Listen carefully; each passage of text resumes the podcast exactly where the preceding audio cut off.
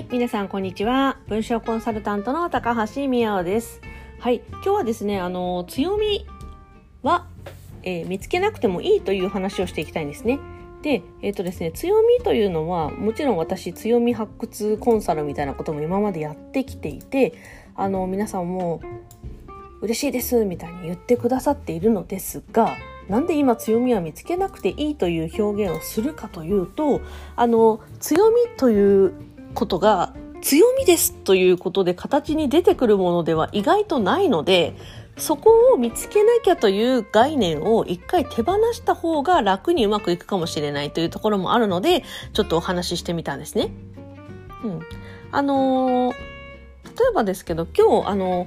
セッションさせていただいた方だったりすると、えっと、まあ、強みがないし、まあ、経験もないので、あの、実績ゼロだし、まあ、なんか、自分だったらどんな商品を作ったらいいのかみたいなところで悩まれてるってなった時にね。じゃあどんなセッションをしていこうかってなった時にまずそのこれまでの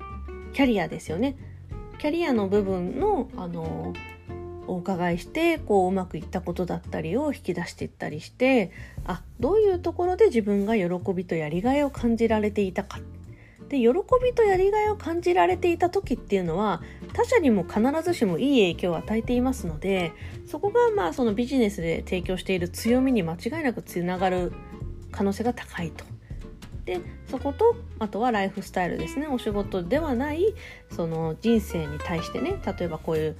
人と何年に結婚して何歳で子供ができて今はなんか子供が大学生で進路に悩んでるとか例えばそういうやつですよね。なんか、うん、あとは旦那さんが転職したてで、えー、と専業主婦となんか介護の、まあ、日々ですとかっていうふうにどういうライフスタイルだったりを過ごしているかっていうところから総合的に判断して、あのこういうところが、え強みになるんじゃないのというふうに考えていくんですね。で例えば強みっていうのはそのキャラクター性例えば人の例えばねなんか昔結構びっくりしたのが強みなんか私も何かの強み講座みたいなの受けた時に初対面として初対面と打ち打ち解けるのが強いねみたいな話言われてえあそんなとこなの？みたいな思ってちょっとびっくりしたんですよね。あそれができたところでさあみたいななんか、まあ、できない人もいるのかもしれないけどそのちょ初対面の人とねこう話せないっていう人ももちろんいらっしゃるとは思いますけどなんかそこだけ強みですって言われたところでで？みたいになりません、うん、そうじゃなくて総合的に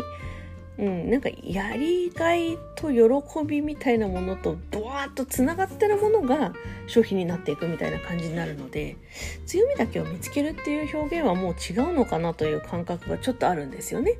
うん、そうやって考えていくとねなんかすごいいいものが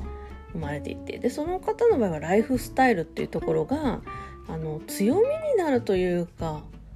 なんでしょうね。ライフスタイルこういうライフスタイルを過ごしているっていうことに対してどうやったらそういうライフスタイルを実現できるのっていうふうに聞かれるような戦略にしたらいいんじゃないかなっていうところでなんかああやりたいですみたいになった時にそこに自分に強みがあるかないかっていう感覚もなくないですかみたいな話なんですよ。うんそうやってね考えていくというので強みを見つけなきゃいけないっていうのはある種神話のようなものでそのなんていうのかなネットってそのそういう情報の発信量が多いほどそれがあたかもその日本の変な日本じゃなくてもそうか。あのからくりのようなもので多く発信されているものイコール正しいと思ってしまう文化がどうしてもあるので、うん、強み発掘とか強み見つけるとか言ってる発信が多いからそれを見つけなきゃいけないわけでは全くないってことだよね。うん、そうじゃなくて強みを見つけたかどうかよりかは自分ができることで経験があることでお客様を幸せにできることは何かを考えていけばね、うん、いいんですよ。みたいなことを今日ちょっとお話ししたくって、えー、音声にしてみました。ということで、また何かあれば発信していきます。ではでは。